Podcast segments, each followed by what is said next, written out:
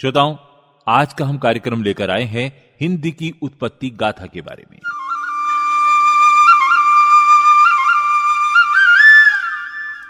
चलिए हम आपको विस्तार से बताते हैं कैसे हुई थी हिंदी की उत्पत्ति। बिल्कुल लेकिन हिंदी के संबंध में एक आधारभूत प्रश्न ये बनता है कि हिंदी माने क्या? हाँ मेरे मन में भी यही प्रश्न उठ रहा है कि लोग सोचते होंगे हिंदी माने क्या? वही तो ये नाम आया कहाँ से? ये तो हम सब जानते हैं कि हिंदी समेत तमाम भारतीय आर्य भाषाओं की आदि माँ संस्कृत है। बिल्कुल। तो संस्कृत से ये हिंदी कैसे हो गई? और ये हिंदी नाम इसे कैसे मिल गया? कुछ विस्तार से बताइए। चलिए श्रोताओं आज हम आपको विस्तार से सुनाते हैं हिंदी की उत्पत्ति गाथा।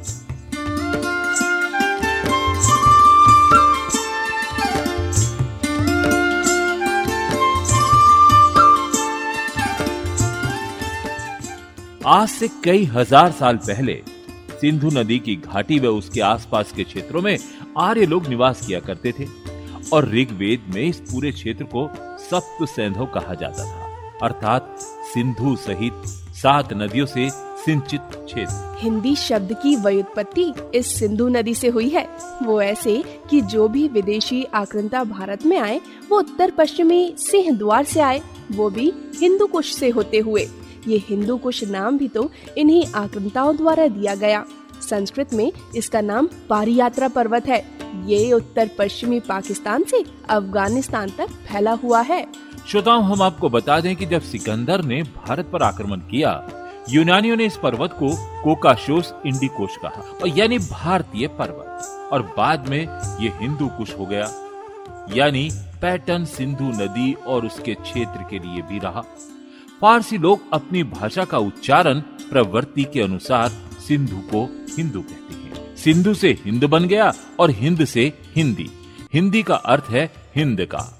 आगे चलकर हिंदी शब्द भाषा के अर्थ में प्रत्युत होने लगा और इस तरह हिंदी भाषा का नामकरण हुआ। प्रोफेसर महावीर सरन जैन ने अपने एक विस्तृत आलेख में ये स्पष्ट किया है कि ईरान की प्राचीन भाषा अवेस्ता में स ध्वनि नहीं बोली जाती थी। यहाँ स का उच्चारण ह होता था। उदाहरण के लिए संस्कृत को असुर शब्द का उच्चारण अवसेता में अहुर मिलता है।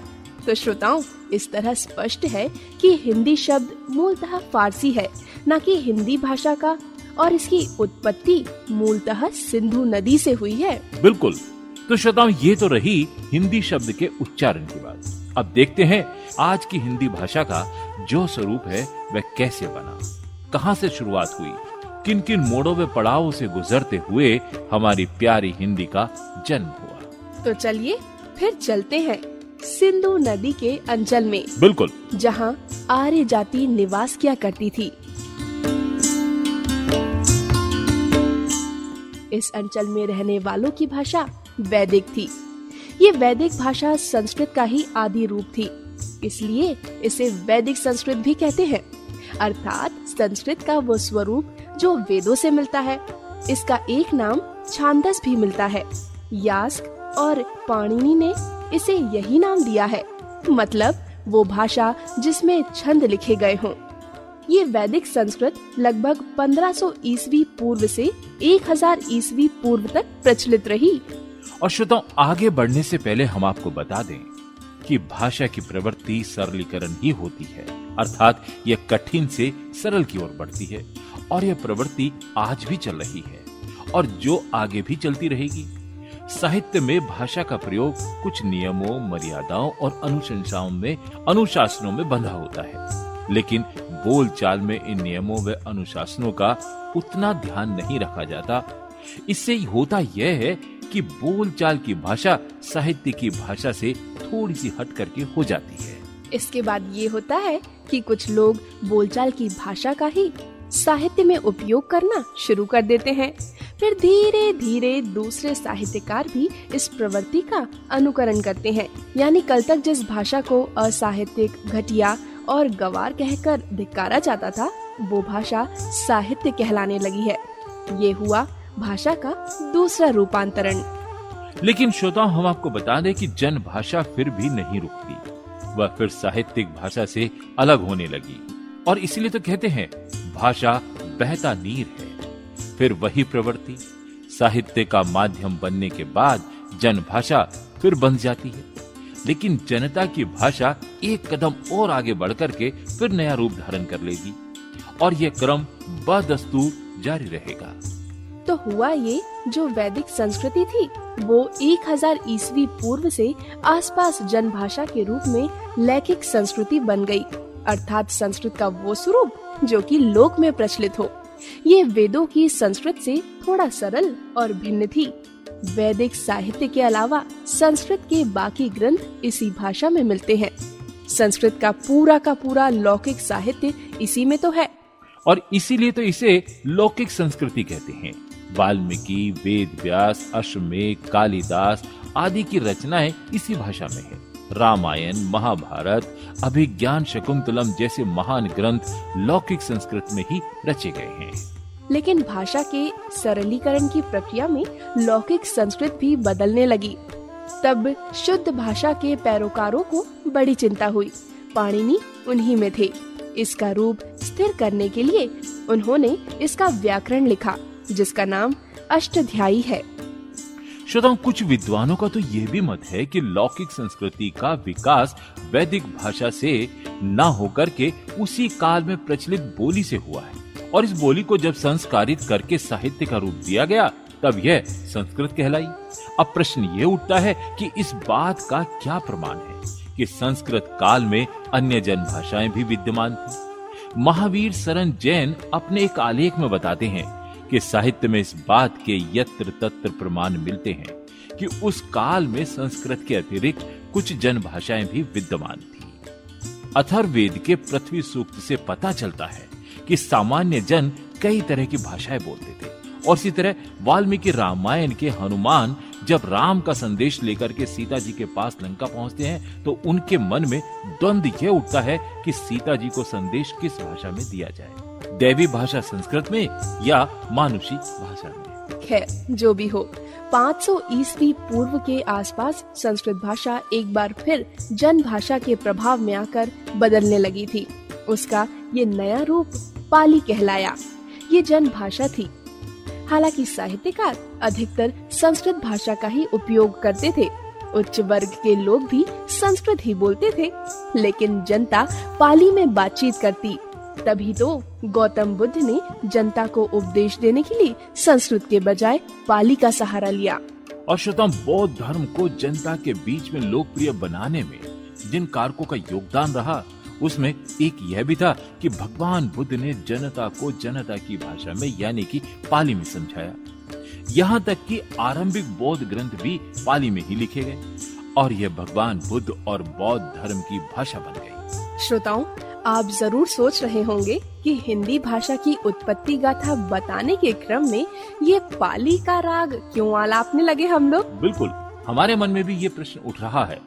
तो स्पष्ट कर दें कि संस्कृत से पाली की यात्रा हिंदी की यात्रा का ही एक पड़ाव था। संस्कृत भाषा का व्याकरण और शब्द हिंदी की ओर बढ़ रहे थे। मसलन संस्कृत भाषा का एक शब्द है सत्य।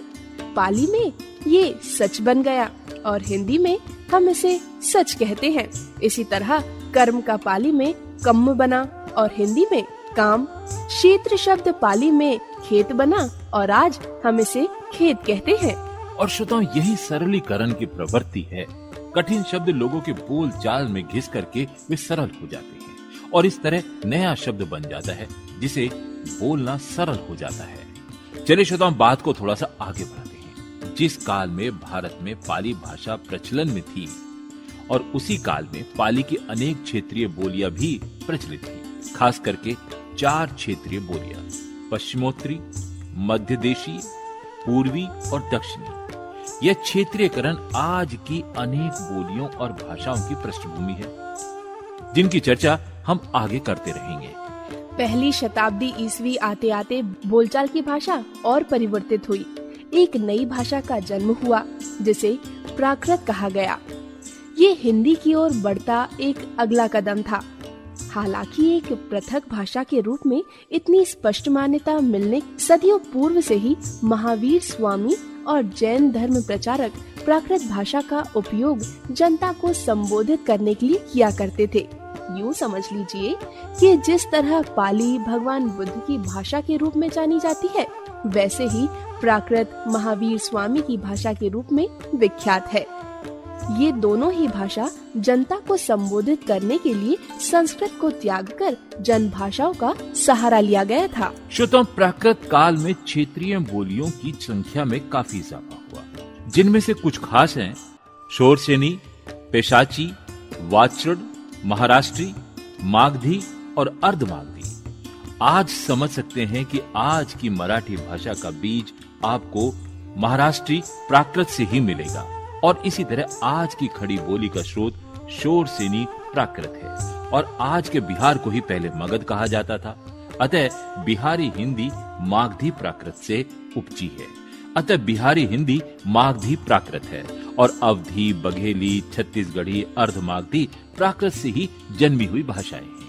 वैदिक संस्कृत से शुरू हुई भाषा विकास की यात्रा का अलग पड़ाव थी। जिसे नाम दिया गया था अपभ्रंश भाषा। कितना अजीब लग रहा है ना ये नाम? अपभ्रंश।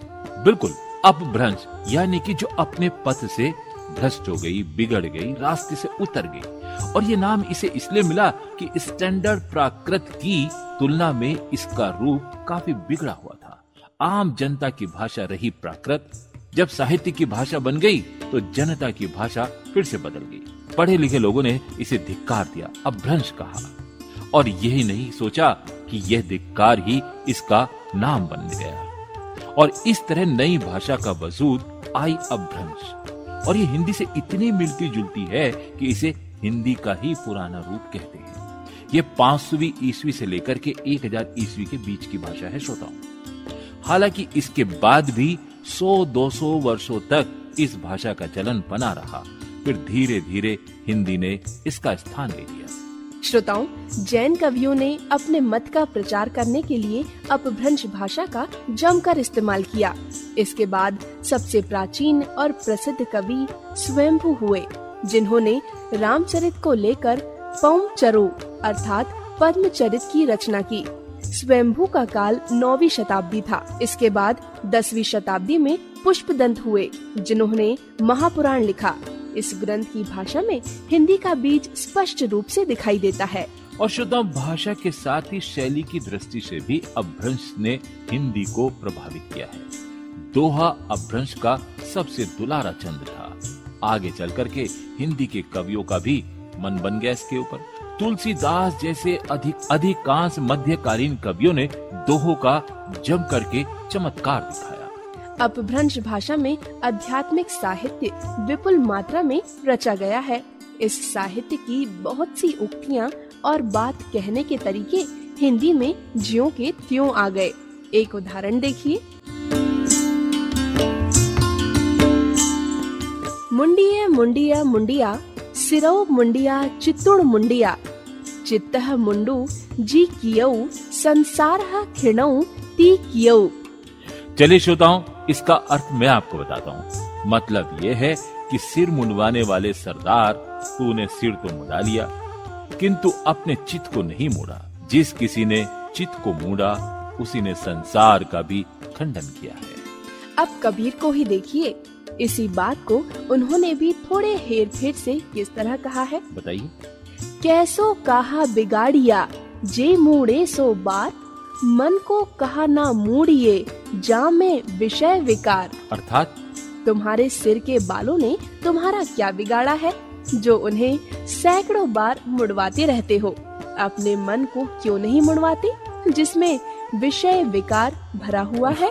क्या बात। श्रोताओं हिंदी भाषा के विविध क्षेत्रीय रूपों और अन्य आर्य भाषाओं की उत्पत्ति का संबंध भी अभ्रंश के विविध क्षेत्रीय रूपों से है। जिसमें हिंदी भाषा के तीन क्षेत्रीय स्वरूप, पश्चिमी, राजस्थानी और पहाड़ी शौर सेनी अपभ्रंश से ही उपजे हैं। गुजराती भाषा भी शौर सेनी अपभ्रंश से विकसित हुई है। तभी तो गुजराती और राजस्थानी में इतनी समानता देखी जाती है। मीरा की भाषा पर राजस्थानी और गुजराती दोनों का प्रभाव मिलता है। भीली बोली में राजस्थानी और गुजराती दोनों के शब्द मिलते हैं। और इसी तरह से मध्य प्रदेश की एक अन्य बोली है मालवी, जो राजस्थानी हिंदी का ही एक रूप है। और इस बोली में भी गुजराती के शब्द मिलते हैं। मेवाड़ी, मेवाती, जयपुरी जैसे राजस्थानी बोलियों से ये थोड़ी सी अलग है। श्रोताओ, भाषा का विकास बहुत ही धीमी गति से होता है। कई कई पीढ़ियाँ गुजर जाती हैं इसमें। और तभी तो कोई एक व्यक्ति अपने जीवन काल में भाषा के विकास और इसमें परिवर्तन को पहचान नहीं पाता है। जैसे पौधे का बढ़ना नहीं दिखता है, फूलों का खिलना नहीं दिखता है, सूरज की यात्रा नहीं दिखती है, दिन का उगना और डूबना नहीं दिखता है, और उसी तरह से बदलती हुई भाषा भी नहीं दिखती है। वह तो शताब्दियों के बाद पकड़ में आती है। अपभ्रंश से हिंदी का विकास भी एकदम से नहीं हुआ है। कोई खास लकीर नहीं खींची जा सकती। टाइमलाइन नहीं डाली जा सकती। बहुत समय तक तो दोनों ही भाषाएँ साथ साथ चलती रही। अपभ्रंश के कई कवि ही पुरानी हिंदी के कवि भी बने रहे।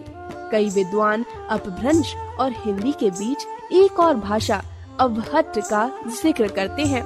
इसे अपभ्रंश और हिंदी के बीच की कड़ी कहा जाता है। अवहट का अगला विकास पुरानी हिंदी कलाएँ और इसके बाद हिंदी का अवतरण हुआ। श्रोताओं हम आपको बता दें कि यद्यपि अपभ्रंश अपने मूल रूप में पंद्रहवीं शताब्दी तक साहित्य की भाषा बनी रही, लेकिन आठवीं शताब्दी में ही बोलचाल की भाषा पृथक होकर के उसके समानांतर साहित्य का माध्यम बन चुकी थी। और इसी भाषा को कुछ विद्वानों ने उत्तर अपभ्रंश अवहट, यानी कि पुरानी हिंदी कहा है। हिंदी साहित्य का आदिकाल ज़्यादातर पुरानी हिंदी की रचनाओं से ही समृद्ध हुआ है। चंदवरदाई का लिखा हिंदी भाषा का पहला महाकाव्य पृथ्वीराज रासो पुरानी हिंदी में ही है। सिद्ध नाथ और जैन कवियों की धार्मिक रचनाओं में भी हमें हिंदी के आरंभिक रूप के दर्शन होते हैं। कहीं कहीं तो ये आरंभिक हिंदी इतनी स्पष्ट है कि हम भी समझ नहीं सकते। जैसे बाबा गोरखनाथ की ये रचना देखिए। बताइए। नौ लख पातरी आगे नाचे पीछे सहज अखाड़ा। ऐसे मन ले जोगी खेले, तब अंतर वैसे भंडारा। आपको न समझ में आया हो ना तो चलिए हम आपको समझाते हैं। बाबा गोरखनाथ की रचना उन योगियों के लिए है जो समाधि की अवस्था में जाने का प्रयास करते हैं, जो सांसारिक विषय वासनाएँ उन्हें परेशान करती हैं। जो योगी से विचलित नहीं होता, वही अपने हृदय में बसे उस परम तत्व को प्राप्त कर पाता है और इसे ही प्रकृति रूप में वे कहते हैं, नौ लख पातिर आगे नाचे पीछे सहज अखाड़ा यानी कि सहज समाधि के पथ पर चलते हुए नौ लाख वैश्याएँ नाचकर योगी को अपनी ओर खींचने की कोशिश करती हैं।